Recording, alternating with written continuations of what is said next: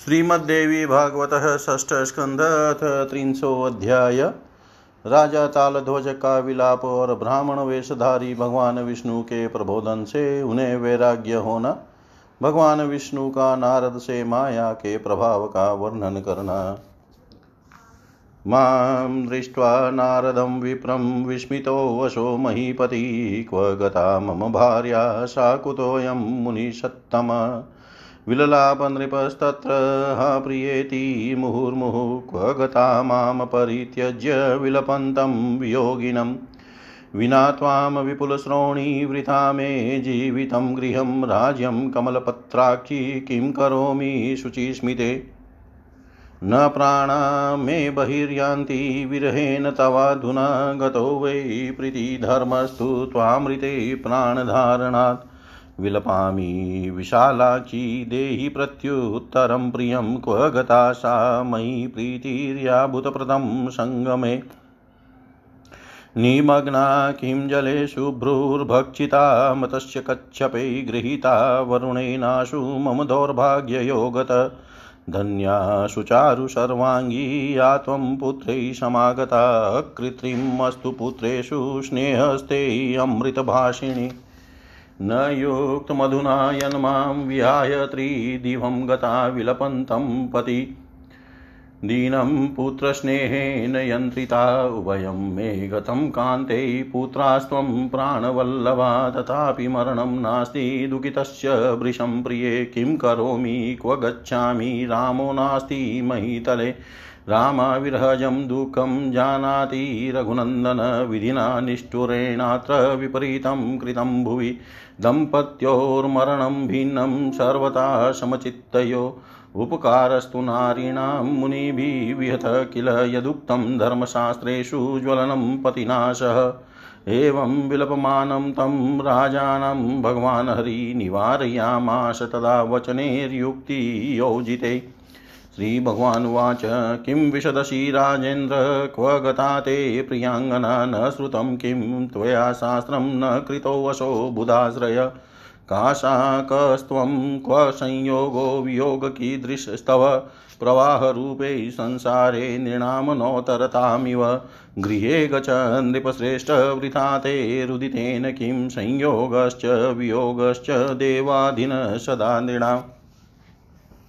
अनया सह ते राजन् संयोगस्त्विः संवृतः भुक्ता त्वया विशालाक्षी सुन्दरी तनुमध्यमा।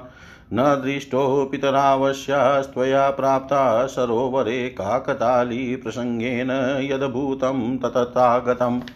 मा शोकं कुरु राजेन्द्र, कालो हि दुरतिक्रम कालयोगं समासाद्य भुक्चव भोगान् गृहे यथा। यथा गता गता सा तु तदेव वरवर्णिनी यथा पूर्वं तथा तत्र गच कार्यं कुरु प्रभो। रुदितेन तवाद्येव नागमिष्यति कामिनी वृथा शोचसि पृथिवीश योगयुक्तो भवाधुना भोगकालवशादेति तदेव प्रतीयाति च। नात्र शोकस्तु कर्तव्यो निष्फले भववर्त्मनि। नेकत्र सुखसंयोगो दुःखयोगस्तु नेकत घटिकायन्वत्कामम् भ्रमणं सुखदुःखयो मनः कृत्वा स्थिरं भूप कुरु राज्यं यथा सुखं मत्वा न्यषद न्यादैवनं सेवय साम्प्रतं दुर्लभो मानुषो देह प्राणिनां क्षणभङ्गुर।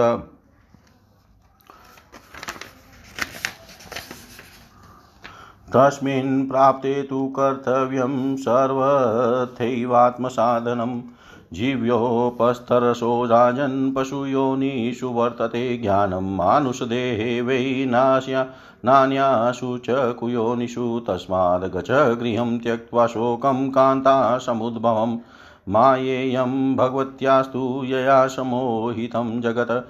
नारदुवाच इत्युक्तो हरिणा राजा प्रणम्य कम्पला कमलापतिं कृत्वा स्नानविधिं सम्यक् जगाम निजमन्दिरं दत्त्वा राज्यं स्वपौत्राय प्राप्य निर्वेदमद्भुतम् वनं जगाम भूपालस्तत्त्वज्ञानमवाप च गते राजन्यहं वीक्षय भगवन्तमदोक्षजम् तं भ्रमं जगन्नाथम् असन्तं माँ पुनः पुनः वञ्चितोऽहं त्वया देवं ज्ञातं मायाबलं महत स्मरामि चरितं सर्वं स्त्रीदेहे यत्कृतं मया। ब्रूहि मे देवदेवेश प्रविष्टोऽहं सरोवरे विगतं पूर्वविज्ञानं स्नानादेव कथं हरे। योषिदेहं समासाद्य मोहितोऽहं जगद्गुरो पतिं प्राप्य नृपश्रेष्ठं पूलोमि वाशवं यथा। मनस्तदेव तच्चितं देह च देहस च पुरातनलिङ्गं तदेव देवेश स्मृतेनाश कथं हरे विस्मयोऽयं महान् मे अत्र ज्ञाननाशं प्रति प्रभो। कथयाद्य रमाकान्तकारणं परमं च यत् नारीदेहं मया प्राप्य भुक्ता भोगा ह्यनेकश सुरापानं कृतं नित्यं विधीनं च भोजनम्। मया तदेव न ज्ञातं नारदोऽहमिति स्फुटं जानाम्यध्यस्यथा सर्वं विविक्तं न तथा तदा विष्णुरुवाच पश्य नारदमायावी विलासोऽयं महामते देहेषु सर्वजन्तूनां दशाभेदा ह्यनेकश जाग्रतः स्वप्नसुषुप्तिश्च तुर्या देहिनां दशा तथा देहान्तरे प्राप्ते सन्देह कीदृश पुनः सुप्तो नरो न जानाति, न शृणोति वदत्यपि पुनः प्रबुधो जानाति, सर्वं ज्ञातमशेषतः। निद्रया चाल्यते चित्तं भवन्ति स्वप्नसम्भवा नानाविधा मनोभेदा मनोभावा हि अनेकश। गजो माँ हन्तुमायाति न शक्तोऽस्मि पलायने किं करोमि न मे स्थानं यत्र गच्छामि सत्वरः। मृतं पितामहं स्वप्ने पश्यति स्वगृहागतं संयोगस्तेन वार्ता च भोजनं सह मन्यते प्रबुधः खलु जानाति। स्वप्ने दुष्टं सुखाशुकं स्मृत्वा सर्वं जनेभ्यस्तु विस्तरात् प्रवद्यत् प्रवद्य प्रवदत्यपि स्वप्ने कोऽपि न जानाति भ्रमोऽयमिति निश्चय तथा तथैव विभुवो मायया दुर्गमः किल नाहं नारद जानामि पारं परमदुर्घटं गुणानां किल मायायान्येव सम्पूर्णपद्मज।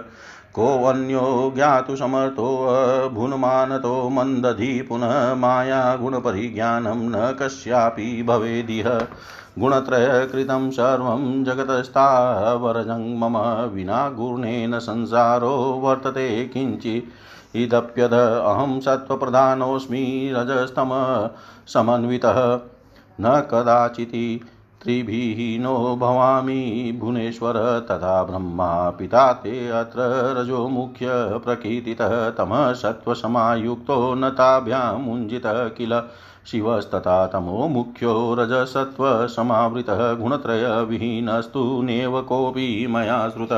तस्मान्मोहो न कर्तव्य संसारेऽस्मिन् मुनीश्वर माया विनिर्मिते असारे अपारे परमदुर्घटे दृष्टा मायया दृष्टा माया त्वयाद्येव भुक्ता भोगा ह्यनेकश किं पृच्छसि महाभाग तस्याचरितमद्भुतं किं पृच्छसि महाभाग तस्याचरितमद्भुतम् नारद जी बोले, मुझ विप्र रूप नारद को देख कर वे ताल राजा ताल ध्वज इस आश्चर्य में पड़ गए कि मेरी वह पत्नी कहाँ चली गई और ये मुनि श्रेष्ठ कहाँ से आ गए? राजा ताल ध्वज बार बार यह कहकर विलाप करने लगे, हा प्रिय, मुझ वियोगी को विलाप करता हुआ छोड़कर तुम कहाँ चली गई? हे विपुल श्रोणी, हे कमल सदृश नेत्रों वाली, हे पवित्र मुस्कान वाली, तुम्हारे बिना मेरा जीवन घर तथा राज्य ये सभी व्यर्थ है, अब मैं क्या करूँ?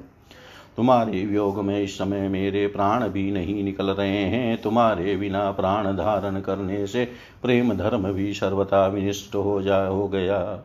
हे विशाल नयनों वाली, मैं विलाप कर रहा हूँ, तुम मुझे प्रिय उत्तर प्रदान करो। प्रथम मिलन में मेरे प्रति जो प्रीति थी, वहाँ कहाँ, वह कहाँ चली गई? ये शुभ्र, क्या तुम जल में डूब गई? अथवा मछली या कछुए तुम्हें खा गए, या फिर मेरे दुर्भाग्यवश वरुण ने तुम्हें शीघ्र ही अपने अधिकार में कर लिया? हे सर्वांग सुंदरी, हे अमृत भाषिनी तुम धन्य हो जो अपने पुत्रों के साथ चली गई। उन पुत्रों के प्रति तुम्हारा वास्तविक प्रेम था। यह तुम्हारे लिए उचित नहीं है कि, है जो कि दीन दशा को प्राप्त मुझ पति को इस प्रकार विलाप करता हुआ छोड़कर पुत्र स्नेह रूपी पाश में बंधी हुई तुम स्वर्ग चली गई। हे कांते, हे प्रिय मेरे पुत्र तथा प्राण प्रिय तुम, ये दोनों ही चले गए। फिर भी मुझ अत्यंत दुखित का मरण नहीं हो रहा है। मैं क्या करूँ और कहाँ जाऊँ? इस समय पृथ्वी पर राम भी नहीं है, क्योंकि पत्नी वियोग जन्य दुख को एकमात्र वे रघुनंदन राम ही जानते हैं। इस जगत में निष्ठुर ब्रह्मा ने यह बहुत विपरीत कार्य किया है कि किया है, जो कि वे समान चित वाले पति पत्नी का मरण भिन्न भिन्न समयों में किया करते हैं। मुनियों ने नारियों का अवश्य ही बड़ा उपकार कर दिया है, जो उन्होंने धर्मशास्त्रों में पति के साथ पत्नी के भी जल जाने सती होने का उल्लेख किया है। इस प्रकार विलाप कर रहे उन ताल ध्वज को भगवान विष्णु ने अनेक प्रकार के युक्तिपूर्ण वचनों से सांत्वना दी। श्री भगवान बोले, हे राजेंद्र, क्यों रो रहे हो? तुम्हारी प्रिय भार्य कहाँ चली गई? क्या तुमने कभी शास्त्र श्रवण नहीं किया है? अथवा विद्वजनों की संगति नहीं की है? वह तुम्हारी कौन थी? तुम कौन हो? कैसा संयोग तथा कैसा वियोग? प्रभमान इस संसार सागर में मनुष्यों का संबंध नौका पर चढ़े हुए मनुष्यों की भांति है। हे नृप श्रेष्ठ अब तुम घर जाओ। तुम्हारे व्यर्थ रोने से क्या लाभ? मनुष्यों का संयोग तथा वियोग सदा देव के अधीन रहता है। हे राजन विशाल नैनो वाली, इस कृषोदरी सुंदर स्त्री के साथ जो भोग करना था, उसे आपने कर लिया। अब इसके साथ आपके संयोग का समय समाप्त हो चुका है। एक सरोवर सरोवर पर इसके साथ आपका संयोग हुआ था। उस समय इसके माता पिता आपको दिखाई नहीं पड़े थे। यह अवसर काकतालीय न्याय के अनुसार जैसा आया था, वैसे ही चला गया। अतः हे राजेंद्र, शोक मत कीजिए, काल का अतिक्रमण नहीं किया जा सकता। अपने घर जाकर समयानुसार प्राप्त भोगों का उपभोग कीजिए। वह सुंदरी जैसी आई थी, वैसे ही चली भी गई। आप जैसे पहले थे, अब वैसे ही हो गए। हे राजन, आप घर जाइए और अपना कार्य कीजिए। आपके इस तरह रोने से वह स्त्री अब लौट तो आएगी नहीं। आप व्यर्थ चिंता कर रहे हैं। हे पृथ्वी पते, अब आप योग युक्त बनिए। समय अनुसार जिस प्रकार भोग आता है, उसी प्रकार चला भी जाता है। अतएव इस सारहीन भव मार्ग के विषय में शोक नहीं करना चाहिए। न तो अकेले सुख का संयोग होता है और न तो दुख का घटी यंत्र की भांति सुख तथा दुख का भ्रमण होता रहता है। हे राजन, अब आप मन को स्थिर करके सुखपूर्वक राज्य कीजिए अथवा अपने उत्तराधिकारी को राज्य सौंप कर वन में निवास कीजिए।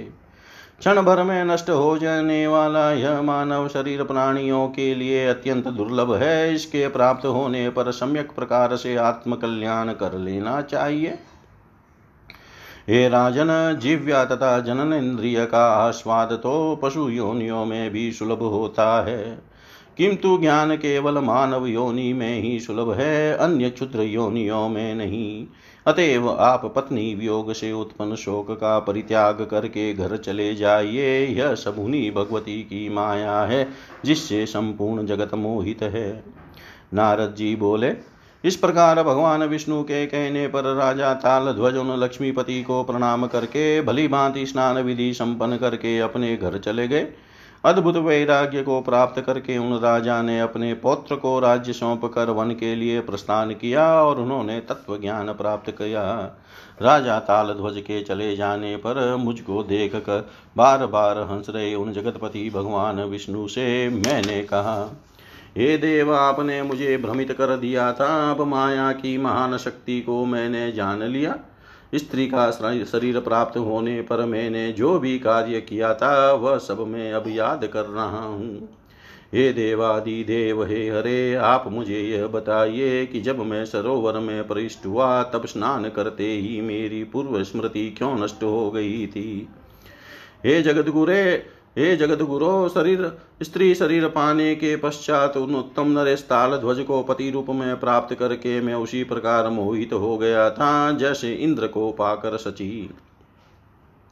हे देवेश, मेरा मन वही था, चित वही थी, वही प्राचीन देह थी, तथा वही लिंग रूप लक्षण भी था। तब हे हरे मेरी स्मृति का नाश कैसे हो गया? हे प्रभु, उस समय आपके ज्ञान के नष्ट हो जाने के विषय में मुझे अब महान आश्चर्य हो रहा है। हे रमाकांत, आप, हे रमाकांत, इसका वास्तविक कारण बताइए। स्त्री शरीर पाकर मैंने अनेक प्रकार के भोगों का आनंद लिया, नित्य मद्यपान किया तथा निषिद्ध भोजन किया। उस समय मैं स्पष्ट रूप से यह नहीं जान सका कि मैं नारद हूँ, इस समय मैं जिस प्रकार जान रहा हूँ, वैसा उस समय मैं नहीं जानता था। विष्णु बोले, हे महामते नारद, देखो, यह सब खेल महामाया जनित है। उसी के प्रभाव से प्राणियों के शरीर में अनेक प्रकार की अवस्थाएँ उपस्थित होती रहती है। जैसे शरीरधारियों में जागृत स्वप्न, सुषुप्ति तथा तूर्य ये अवस्थाएँ होती है, उसी प्रकार दूसरे शरीर की प्राप्ति भी होती है। इसमें संदेह कैसा? सोया हुआ प्राणी न जानता है, न सुनता है और न तो बोलता ही है। किंतु जाग जाने पर वही अपने संपूर्ण ज्ञात विषयों को फिर से जान लेता है। निद्रा से चित विचलित हो जाता है और स्वप्न से उत्पन्न होने वाले अनेक प्रकार के मनोभाव तथा मनोभेद उपस्थित होते रहते हैं। उस अवस्था में प्राणी सोचता है कि हाथी मुझे मारने आ रहा है, किंतु मैं भागने में समर्थ नहीं हूँ। क्या करूँ? मेरे लिए कोई स्थान नहीं है जहाँ मैं शीघ्र भाग चलूँ। कभी कभी प्राणी स्वप्न में अपने मृत पितामह को घर पर आया हुआ देखता है, वह समझता है कि मैं उनके साथ मिल रहा हूँ, बात कर रहा हूँ, भोजन कर रहा हूँ। जागने पर वह समझ जाता है कि सुख दुख संबंधी ये बातें मैंने स्वप्न में देखी है। उन बातों को याद करके वह लोगों को विस्तार पूर्वक उनके बारे में बताता भी है। जिस प्रकार कोई भी प्राणी स्वप्न में यह नहीं जान पाता कि यह निश्चय ही ब्रह्म है, उसी प्रकार माया का ऐश्वर्य जान पाना अत्यंत कठिन है। हे नारद, माया के गुणों की अगम्य सीमा को न तो मैं जानता हूँ और न तो शिव तथा न ब्रह्मा ही जानते हैं। तो फिर मंद बुद्धि वाला दूसरा कौन मनुष्य से पूर्णतः जानने में समर्थ हो सकता है? इस जगत का कोई भी प्राणी माया के गुणों को नहीं जान सका है। यह संपूर्ण चराचर जगत सत्व रज तथा तम इन तीन गुणों के संयोग से विरचित है। इन गुणों के बिना यह संसार क्षण भर भी स्थित नहीं रह सकता। मैं सत्व गुण प्रधान हूँ, रजोगुण और तमोगुण मुझमें गौण रूप में विद्यमान है। तीनों गुणों से रहित होने पर मैं अखिल भुवन का नियंता कभी नहीं हो सकता। उसी प्रकार आपके पिता ब्रह्मा रजोगुण प्रधान कहे जाते हैं। वे सत्वगुण तथा तमोगुण से भी युक्त हैं। इन दोनों गुणों से रहित नहीं है। उसी प्रकार भगवान शंकर भी तमोगुण प्रधान है तथा सत्वगुण और रजोगुण उनमें गौण रूप से विद्यमान है। मैंने ऐसे किसी प्राणी के विषय में नहीं सुना है जो इन तीनों गुणों से रहित हो। अतएव हे मुनीश्वर माया के द्वारा विरचित सारहीन सीमा रहित तथा परम दुर्घट इस संसार में प्राणी को मोह नहीं करना चाहिए। आपने अभी अभी माया का प्रभाव देखा है। आपने अनेक प्रकार के भोगों का उपभोग किया है। तब हे महाभाग, आप उस महामाया के अद्भुत चरित्र के विषय में मुझसे क्यों पूछ रहे हो? इति श्रीमद्देवी भागवते महापुराणे अष्टादशसाहस्रयां सहितायां षष्ठस्कन्धे मायाप्राबाल्य पराबल्यवर्णनं नाम त्रिंशोऽध्याय। सर्वं श्रीशां सदाशिवार्पणम् अस्तु। ॐ विष्णवे नमः, ॐ विष्णवे नमः, ॐ विष्णवे नमः। श्रीमद्देवी भागवतः षष्ठस्कन्धतेकत्रिंशोऽध्याय व्यास जी का राजा जन्म जय से भगवती की महिमा का वर्णन करना। व्यासुवाच, निशामय महाराज ब्रवीमि, विशदाक्षरं महात्म्यं खलु मायाया, नारदातु मया श्रुतं मया पुनर्मुनिः पृष्टो नारद सर्ववित्तम, श्रुत्वा कथां मुनेस्तस्य नारीदेहसमुद्भवां ब्रूहि नारद पश्चात् किं कथितं हरिणा तदा क्व गतश्च जगन्नाथो भवता सह माधव। नारदुवाच इत्युक्त्वा भगवास्तस्मिंस्तडागे अतिमनोहरे आरुह्य गरुडं गन्तुं वैकुण्ठे च मनोदधे। मामुवाच रमाकान्तो यथेष्टं गच नारद वा मम लोकं त्वं यथा रुचि तथा कुरु। ब्रह्मलोकं गतश्चाहं मा पृच्छय मधुसूदनं भगवान् अपि देवेशस्तत्क्षणात् गरुडासन वैकुण्ठ वैकुण्ठं गमतः गमतूर्णं मामादिश्य यथा सुखं ततोऽहं पितृशदनं गतो याते जनार्दने। चिन्तयन् सकलं दुःखं सुखं च परमाद्भुतं गत्वा प्रणम्य पितरं स्थितो यावत् पुरं पितुः। तावत् पृष्ठमुने पित्रा वीक्षय चिन्तातुरं तु माँ ब्रह्मोवाच क्व गतोषि महाभाग कस्मात् चिन्तातुरसुत स्वस्थं नैवाद्य पश्यामि मनस्ते मुनिशतं केनापि वञ्चितोऽसि त्वं दृष्टं वा किञ्चिदद्भुतम् विशनं गतविज्ञानं पश्यामि त्वां कथं सुतः नारदवाच इति पृष्टस्तदा पित्रा भृश्यां समुपवेश्य च।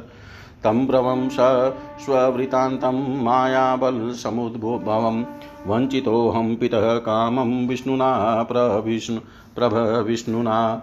स्त्रीवामं गमितकामं वर्षाणि सौभौन्यपि अनुभूतं महद्दुःखं पुत्रशोकसमुद्भवम्।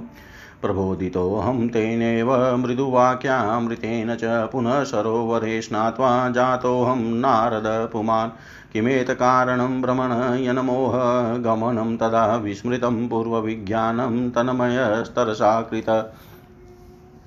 एतन्मायाबलं भ्रमण जानेऽहं दुरत्ययं ज्ञानहानिकरं जातं मूलं मोहस्य विस्फुटम् अनुभूतं मया सम्यक् ज्ञातं सर्वं शुभाशुभं कथं त्वं जितवास्तात् तमुपायं वदस्व मे। नारदुवाच। विज्ञप्तो वशो मया धाता प्रीतिपूर्वमतः परं मामुवाच स्मितं कृत्वा पिता मे वासवीसुत ब्रह्मोवाच। दुर्जयैषासुरैः सर्वैः मुनिभिश्च महात्मभिः तापसैर्ज्ञानसंयुक्तैश्च योगिभिः पवनाशने नाहं तां सर्वदा ज्ञातुं शक्तो मायां, महाबलां विष्णुर्ज्ञातुं न शक्ताश्च तथा शम्भुरुमापति। दुर्गेया सा महामाया सृष्टिस्थित्यत्कारिणी कालकर्मस्वभावाद्यै निर्मितकारणे वृता शोकं मा कुरु मेधाविस्तत्र मायामाबले न चैव विस्मयकार्यो वयं सर्वे विमोहिता नारदुवाच पित्रेत्युक्तस्तदा व्यास तमापृच्छय, गतस्मय आगतोऽस्म्यत्र पश्यन् वै तीर्थानि च वराणि च। तस्मात् त्वमपि सन्त्यज्य मोहं कौरवनाशजं कालक्षयं सुखासीनस्थानेऽस्मिन् कुरु शतम्। अवश्यमेव भोक्तव्यं कृतं कर्म, शुभाशुभं निश्चयं हृदये कृत्वा विचरस्व यथा सुखम्। व्यासुवाच इत्युक्त्वा, नारदो राजन् गतो माँ प्रतिबोध्य च अहं तत् चिन्तयन् वाक्यं यदुक्तं मुनिना तदा। स्थितसरस्वतीतीरे कल्पे शाश्वते वरे कालातिवाहनायेत्कृतं भागवतं मया पुराणमुत्तमं भूप सर्वसंशयनाशनं नानाख्यानसमायुक्तं वेदप्रमाण्यसंसृतम् सन्देहोऽत्र न कर्तव्य सर्वथा नृपसत्तम यतेन्द्रजालिकः कश्चित् पाञ्चालीं दारवीं करे। कृत्वा नर्तयते कामं स्वेच्छया वशवर्तिनीं तथा नर्तयते माया जगत्स्थावरजङ्गमम ब्रह्मादिस्तम्भपर्यन्तं सदेवासुरमानुषं पञ्चेन्द्रियसमायुक्तं मनश्चितानुवर्तनं गुणास्तु कारणं राजन् सर्वेषां सर्वथा त्रय कार्यं कारणसंयुक्तं भवतीति विनिश्चय भिन्नभिन्नस्वभावास्ते गुणा माया समुद्भवा शान्तो घोरस्तथा मूढस्त्रयस्तु विविधायत तत्समेत पुमानित्यं तद्विहीन् कथं भवेत् न भवत्येव संसारे रहितस्तन्तुभिपट।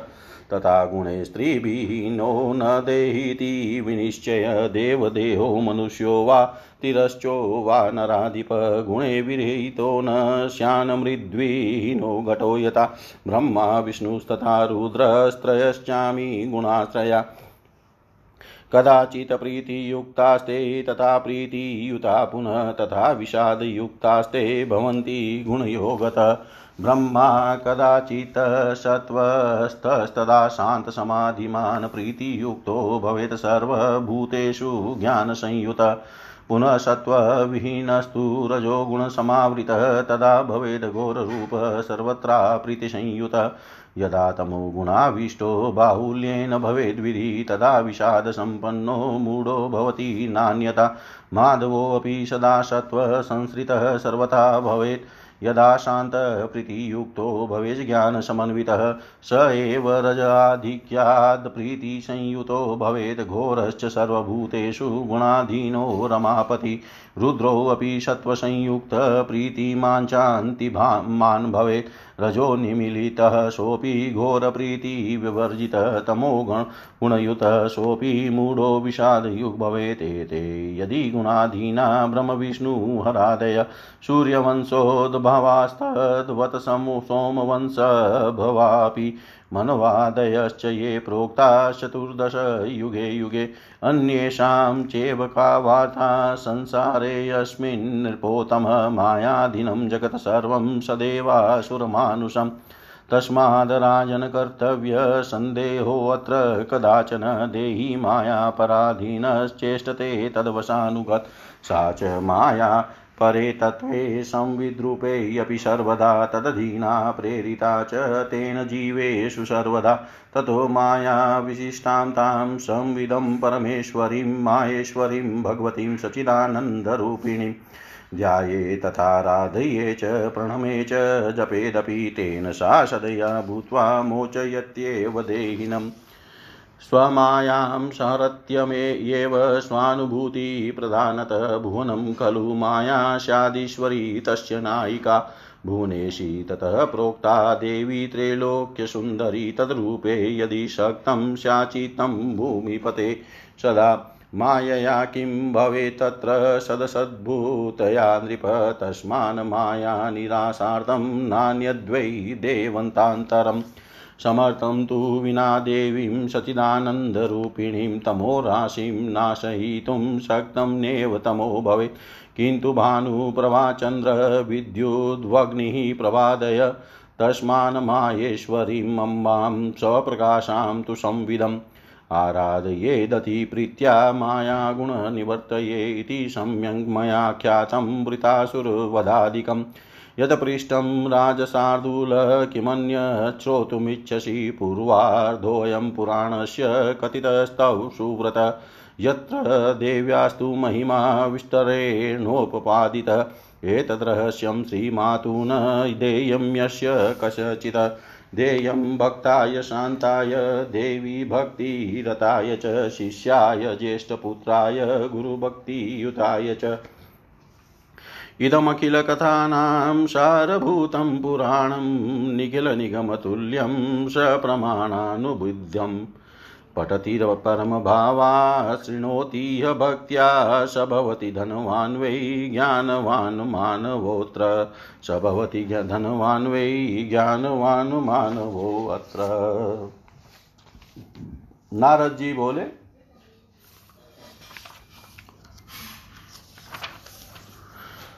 व्यास जी बोले, हे महाराज, मैंने नारद जी से योग माया के पवित्र अक्षरों वाले जिस महात्म्य को सुना है, उसे कहता हूँ, आप सुने। महर्षि नारद की नारी देह से संबंधित कथा सुनकर मैंने उन सर्वज्ञ शिरोमणि मुनि से पुनः पूछा हे नारद जी अब आप यह बताइए कि इसके बाद भगवान विष्णु ने आपसे क्या कहा और आप के साथ वे जगतपति लक्ष्मीकांत कहाँ चले गए? नारद जी बोले, उस अत्यंत मनोहर सरोवर के तट पर मुझसे इस प्रकार कहकर भगवान विष्णु ने गरुड़ पर आरूढ़ होकर वैकुंठ के लिए प्रस्थान करने का विचार किया।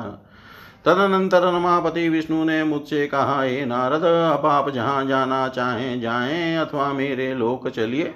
जैसी आपकी रुचि हो वैसा कीजिए। इसके बाद में मधुसूदन श्री विष्णु से आज्ञा लेकर ब्रह्मलोक चला गया। गुरुड़ासीन होकर वे देवेश भगवान विष्णु भी मुझे आदेश देकर उसी क्षण बड़े आनंद से शीघ्र ही वैकुंठ चले गए। तत्पश्चात श्री विष्णु के चले जाने पर समस्त परम अद्भुत सुखों तथा दुखों के संबंध में विचार करता हुआ मैं अपने पिता ब्रह्मा जी के भवन पर जा पहुँचा। हे मुने, वहाँ पहुंचकर पिताजी को प्रणाम करके ज्यो ही मैं उनके सामने खड़ा हुआ, तभी उन्होंने मुझे चिंता से व्यग्र देख कर पूछा। ब्रह्मा जी बोले, हे महाभाग, आप कहाँ गए थे? ये सुत, आप इतने घबराए हुए हैं। आप क्यों इतने घबराए हुए हैं? हे मुनिश्रेष्ठ, आपका चित इस समय स्वस्थ नहीं दिखाई पड़ रहा है। क्या किसी ने आपको धोखे में डाल दिया है अथवा आपने कोई आश्चर्यजनक दृश्य देखा है? हे पुत्र, आज मैं आपको उदास तथा विवेक से कुंठित क्यों देख रहा हूँ? नारद जी बोले, पिता ब्रह्मा जी, क्या ऐसा पूछने पर मैंने आसन पर बैठकर माया के प्रभाव से उत्पन्न अपना संपूर्ण वृंतांत उनसे कहा, हे पिताजी, महान शक्तिशाली विष्णु ने मुझे ठग लिया था। बहुत वर्षों तक मैं स्त्री शरीर धारण किए रहा और मैंने पुत्र शोक जनित भीषण दुख का अनुभव किया। तत्पश्चात उन्होंने ही अपने अमृतमय मधुर वचन से मुझे समझाया और पुनः सरोवर में स्नान करके मैं पुरुष रूप नारद हो गया। हे भ्रमण उस समय मुझे जो मोह हो गया था, उसका क्या कारण है? उस समय मेरा पूर्व ज्ञान विस्मृत हो गया था और मैं शीघ्र ही उन राजा ताल ध्वज के पूर्ण, मैं पूर्ण रूप से अनुरुक्त हो गया। हे भ्रमण में माया के इस बल को दुर्लंघ्य ज्ञान की हानि करने वाला तथा मोह की विस्तृत जड़ मानता हूँ। मैंने संपूर्ण शुभ तथा शुभ परिस्थितियों का अनुभव किया तथा सम्यक प्रकार से उनके विषय में जाना। हे तात, आपने उस माया को कैसे जीता है, वह उपाय भी मुझे बताइए। नारद जी बोले, हे व्यास जी पिता ब्रह्मा जी से मेरे इस प्रकार बताने पर वे मुस्कुरा कर मुझसे प्रेम पूर्वक कहने लगे। ब्रह्मा जी बोले, सभी देवता, मुनि, महात्मा, तपस्वी, ज्ञानी तथा वायु सेवन करने वाले योगियों के लिए भी यह माया कठिनता से जीती जाली है। उस महान, शक्तिशालिनी माया को सम्यक प्रकार से जानने में मैं भी समर्थ नहीं हूँ। उसी प्रकार विष्णु तथा उमापति शंकर भी उसे जानने में समर्थ नहीं है। सृजन पालन तथा संहार करने वाली वह मा माया सभी के लिए दुर्गेय है। काल कर्म तथा स्वभाव आदि निमित्त कारणों से वह सदा समन्वित है। हे मेधाविन, अपरिमित बल से संपन्न इस माया के विषय में आप शोक न करें। इसके विषय में किसी प्रकार का विस्मय नहीं करना चाहिए। हम लोग भी माया से विमोहित हैं।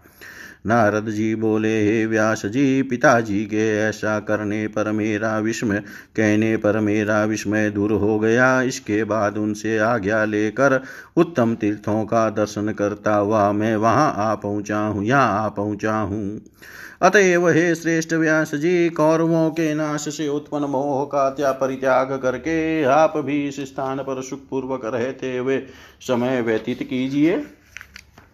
किए गए शुभ तथा अशुभ कर्म का फल अवश्य भोगना पड़ता है। ऐसा मन में निश्चय करके आनंद पूर्वक विचरण कीजिए। व्यास जी बोले, हे राजन, ऐसा कहकर मुझे समझाने के पश्चात नारद जी वहाँ से चले गए। मुनि नारद ने मुझसे जो वाक्य कहा था, उस पर विचार करता हुआ मैं उस श्रेष्ठ सारस्वत कल्प के सरस्वती के तट पर ठहर गया। ये राजन, समय व्यतीत करने के उद्देश्य से वहीं पर मैंने संपूर्ण संदेहों को दूर करने वाले नाना विध आख्यानों से युक्त वैदिक प्रमाणों से ओतप्रत तथा पुराणों में उत्तम श्रीमद्देवी भागवत की रचना की थी। हे राजेंद्र, इसमें किसी तरह का संशय नहीं करना चाहिए। जिस प्रकार कोई इंद्रजाल करने वाला अपने हाथ में काट की पुतली लेकर उसे अपने अधीन करने, करके अपने इच्छा अनुसार नचाता है, उसी प्रकार यह माया चराचर जगत को नचाती रहती है। ब्रह्मा से लेकर तृण पर्यंत जितने भी पाँच इंद्रियों से संबंध रखने वाले देवता, मानव तथा दानव है, वे सभी मन तथा चित्त का अनुसरण करते हैं। हे राजन सत्वर और तम, ये तीनों गुण ही सभी कार्यों के सर्वथा कारण होते हैं। यह निश्चित है कि कोई भी कार्य किसी न किसी कारण से अवश्य संबंध रहता है। माया से उत्पन्न हुए ये तीनों गुण भिन्न भिन्न स्वभाव वाले होते हैं। क्योंकि ये तीनों गुण क्रमशः शांत, घोर तथा मूढ़ भेदानुसार तीन प्रकार के होते हैं। इन तीनों गुणों से सदा युक्त रहने वाला प्राणी इन गुणों से विहीन कैसे रह सकता है? जिस प्रकार संसार में तंतु विहीन वस्त्र की सत्ता नहीं हो सकती, उसी प्रकार तीनों गुणों से रहित प्राणी की सत्ता नहीं हो सकती। यह पूर्ण रूपेण निश्चित है। ये नरेश, जिस प्रकार मिट्टी के बिना घट का होना संभव नहीं है, उसी प्रकार देवता, मानव तथा पशु पक्षी भी गुणों के बिना नहीं रह सकते। यहाँ तक कि ब्रह्मा, विष्णु और महेश, ये तीनों भी इन गुणों के आश्रित रहते हैं। गुणों का संयोग होने से ही वे कभी प्रसन्न रहते हैं, कभी कभी अप्रसन्न रहते हैं तथा कभी विषादग्रस्त हो जाते हैं। जब ब्रह्मा सत्वगुण में स्थित रहते हैं, तब वे शांत समाधि, ज्ञान संपन्न तथा सभी प्राणियों के प्रति प्रेम से युक्त हो जाते हैं। वे ही जब सत्व गुण से वीन होकर रजोगुण की अधिकता से युक्त होते हैं, तब उनका रूप भयावह हो जाता है और वे सबके प्रति अप्रीति की भावना से युक्त हो जाते हैं। वे ही ब्रह्मा जब तमोगुण की अधिकता से आविष्ट हो जाते हैं, तब वे विषादग्रस्तता मूढ़ हो जाते हैं, इसमें संशय नहीं है। सदा सत्व गुण में स्थित रहने वाले विष्णु इसी गुण के कारण शांत, प्रीतिमान तथा ज्ञान संपन्न रहते हैं। वे ही रमापति विष्णु रजोगुण की अधिकता के कारण अप्रीति से युक्त हो जाते हैं और तमोगुण के अधीन होकर सभी प्राणियों के लिए घोर रूप हो जाते हैं। इसी प्रकार रुद्र रुद्र भी सत्वगुण से युक्त होने पर प्रेम तथा शांति से समन्वित रहते हैं। किंतु रजोगुण से आविष्ट होने पर वे भी भयानक तथा प्रेम विहीन हो जाते हैं। इसी तरह तमोगुण से आविष्ट होने पर वे रुद्र मूड तथा विषादग्रस्त हो जाते हैं। हे नृपश्रेष्ठ, यदि ये ब्रह्मा, विष्णु, महेश आदि तथा युग युग में जो सूर्यवंशी तथा चंद्रवंशी चौदह मनु कहे गए हैं, वे भी गुणों के अधीन रहते हैं। इस संसार में अन्य लोगों की कौन सी बात देवता दानव तथा मानव समेत यह संपूर्ण जगत माया का वशवर्ती है। अतएव हे राजन, इस विषय में कदापि संदेह नहीं करना चाहिए। प्राणी माया के अधीन है और वह उसी के वशवर्ती होकर चेष्टा करता है। वह माया भी सदा संविद रूप परम तत्व में स्थित रहती है। वह उसी के अधीन रहती हुई उसी से प्रेरित होकर जीवों में सदा मोह का मोह का संचार करती है। अतः विशिष्ट माया स्वरूपा प्रज्ञामयी परमेश्वरी माया की अधिष्ठात्री सचिदानंद रूपिणी भगवती जगदम्बा का ध्यान, पूजन, वंदन तथा जप करना चाहिए। उससे वे भगवती प्राणी पर दया करके उसे मुक्त कर देती है और अपनी अनुभूति कराकर अपनी माया को हर लेती है। समस्त भुवन माया रूप है तथा वे ईश्वरी इसकी नायिका है। इसलिए त्रैलोक्य सुंदरी भगवती को भुवनेशी कहा गया गया, कहा गया है। हे पृथ्वी पते यदि उन भगवती के रूप में चित सदा आसक्त हो जाए तो सत असत स्वरूपा माया अपना क्या प्रभाव डाल सकती है? अतः हे राजन, सचिदानंद रूपिणी, भगवती परमेश्वरी को छोड़कर अन्य कोई भी देवता उस माया को दूर करने में समर्थ नहीं है। एक अंधकार किसी दूसरे अंधकार को दूर करने में समर्थ नहीं हो सकता। किंतु सूर्य चंद्रमा, विद्युत तथा अग्नि आदि की प्रभाव उस अंधकार को मिटा देती है। अतएव माया के गुणों से निवृत्ति प्राप्त करने के लिए प्रसन्नता पूर्वक स्वयं प्रकाशित तथा ज्ञान स्वरूपिणी भगवती माहेश्वरी की आराधना करनी चाहिए। ये राजेंद्र, वृत्रासुर आदि की कथा के विषय में आपने जो पूछा था उसका वर्णन मैंने भली भांति कर दिया। अब आप और क्या सुनना चाहते हैं? ये सुव्रत श्रीमद्देवी महादेवी भागवत पुराण का पूर्वार्ध मैंने आपसे कहा, जिसमें देवी की महिमा का विस्तार पूर्वक वर्णन किया गया है।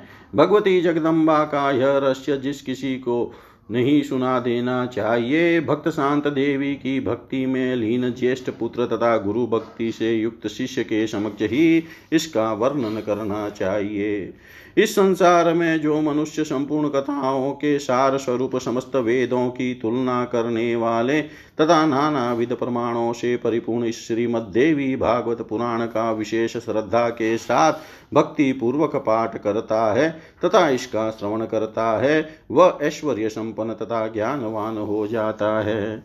इति श्रीमद्देवी भागवते महापुराणे अष्टादशसाहस्रयां संहितायां षष्ठस्कन्धे भगवती मात्म्यवर्णनं नामेकत्रिंशोऽध्याय सर्वं श्रीशां सदाशिवार्पणम् अस्तु। ॐ विष्णवे नमः, ॐ विष्णवे नमः, ॐ विष्णवे नमः। श्रीमद्देवी भागवत महापुराण पूर्वार्ध सम्पूर्णम् ॐ पूर्णमद पूर्णमिदं पूर्णात् पूर्णमुदच्यते। पूर्णस्य पूर्णमादाय पूर्णमेवावशिष्यते। ॐ शान्ति शान्ति शान्ति।